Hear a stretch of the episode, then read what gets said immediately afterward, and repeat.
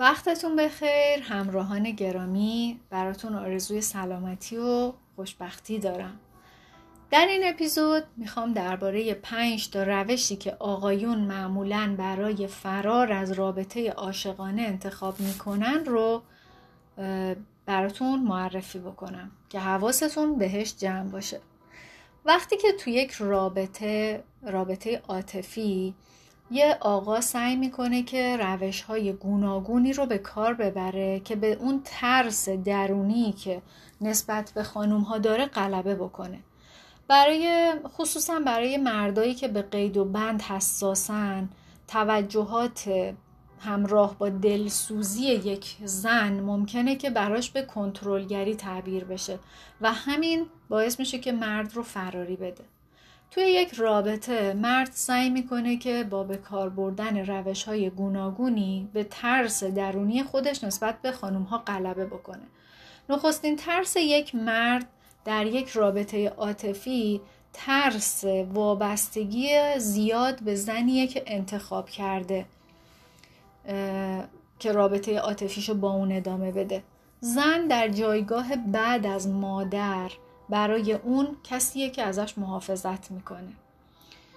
اونو میشنوه به حرفاش گوش میده لباساشو انتخاب می‌کنه به اون عشق میورزه تاییدش می‌کنه بهش اجازه میده که در کنارش مثل یک کودک خوشحال و بیخیال و بیمسئولیت رفتار بکنه و حتی اگه نیازهای خودش به ابراز وجود و استقلال بی جواب باقی بمونه.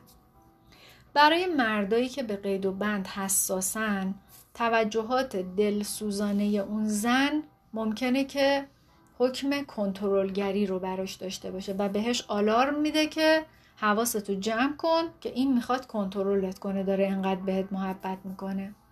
و تدبیر اوله مرد اینه که از اون رابطه فرار می‌کنه.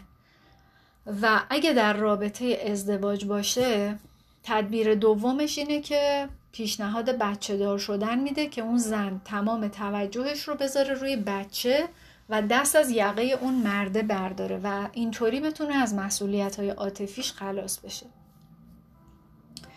در این مورد اولین واکنش اینه که مرده خیلی با رضا و رغبت اجازه میده که کودکی که متولد شده بیاد روی تخت اونها و تو اتاقشون و بین اون دو, نفر بخوابه.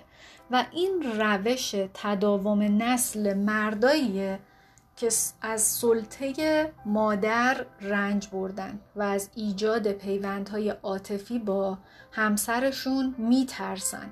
و این کار در واقع اینو تضمین می‌کنه براشون. استراتژی سوم که یه مرد برای جلوگیری از وابستگی ازش استفاده می‌کنه روشیه که بهش میگیم زدیت با وابستگی. یعنی چی؟ یعنی مردایی که شعارشون اینه که من خود مختارم و در هر شرایطی خودم از خودم می‌تونم مراقبت کنم و نیاز به زن جماعتم ندارم. به عبارتی مردی که توی این گروه باشه لباسش رو خودش انتخاب می‌کنه به تنهایی می‌خوره به تنهایی میخوابه. سرنوشت او تخت خواب خالی و تنهایی و روابط جنسی گاه و بیگاهه و اون نمی‌تونه در واقع با یکی رابطه دائم داشته باشه و نیاز خودش به پیوند با یه شخص دیگر رو مدام سرکوب می‌کنه. چهارمین استراتژی که این روزها خیلی هم محبوبیت پیدا کرده روشیه که برای مردیه که نمی‌تونه با وابستگی به زنه کنار بیاد نمی‌تونه با عدم وابستگی کنار بیاد. یعنی هم خدا رو می‌خواد هم خورما رو. حالا مردی که این روش رو انتخاب می‌کنه کسیه که خیلی تمایل داره که با زنهای مختلفی ارتباط داشته باشه. و به یکی دوتا قانع نیست. اون مردیه که با یه زن رابطه داره چون اونو توی رخت خوابش راضی می‌کنه و با یه زن دیگه رابطه داره چون که تئاتر دوست داره اون زنه هم تئاتر دوست داره. با یه زن دیگه هم رابطه داره چون این عرفان و مباحث عرفانی رو بهش علاقه منده اون زن هم به حوزه ها و مباحث عرفانی علاقه منده و به این ترتیب می‌تونه هم نیازاشو برطرف بکنه هم وحدت و جدایی رو داره همزمان تجربه می‌کنه و این مورد شامل در واقع جزئیاتی فرامدرن از شکاف بین دوشیزه باکره و زن روسپیه که در واقع نشان دهنده یه تضاده که اون مرد داره در درون خودش تجربه می‌کنه.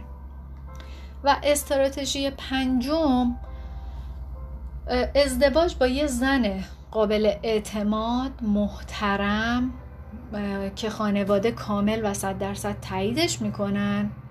ولی از طرف دیگه ارتباط داشتن با یه زنیه که بتونه باهاش روابط نامشروع داشته باشه و اونجا در واقع بره اینجا وچه اجتماعیشو داره اونجا میره دنبال حالش.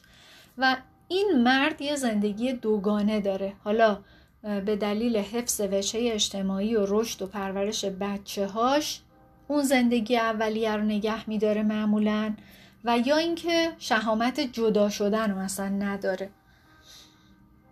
حالا اگه با دقت به همه این استراتژی هایی که گفتم به این پنج تا مورد توجه کنید می‌فهمید که این ترس از زنا نیست که شرایط ارتباط با اونها رو برای مردها تعیین می‌کنه بلکه این ترس فقط از یک زنه و مردها از این میترسن که با یک زن در موقعیت عاطفی قرار بگیرن و اون بهشون سلطه پیدا بکنه چرا؟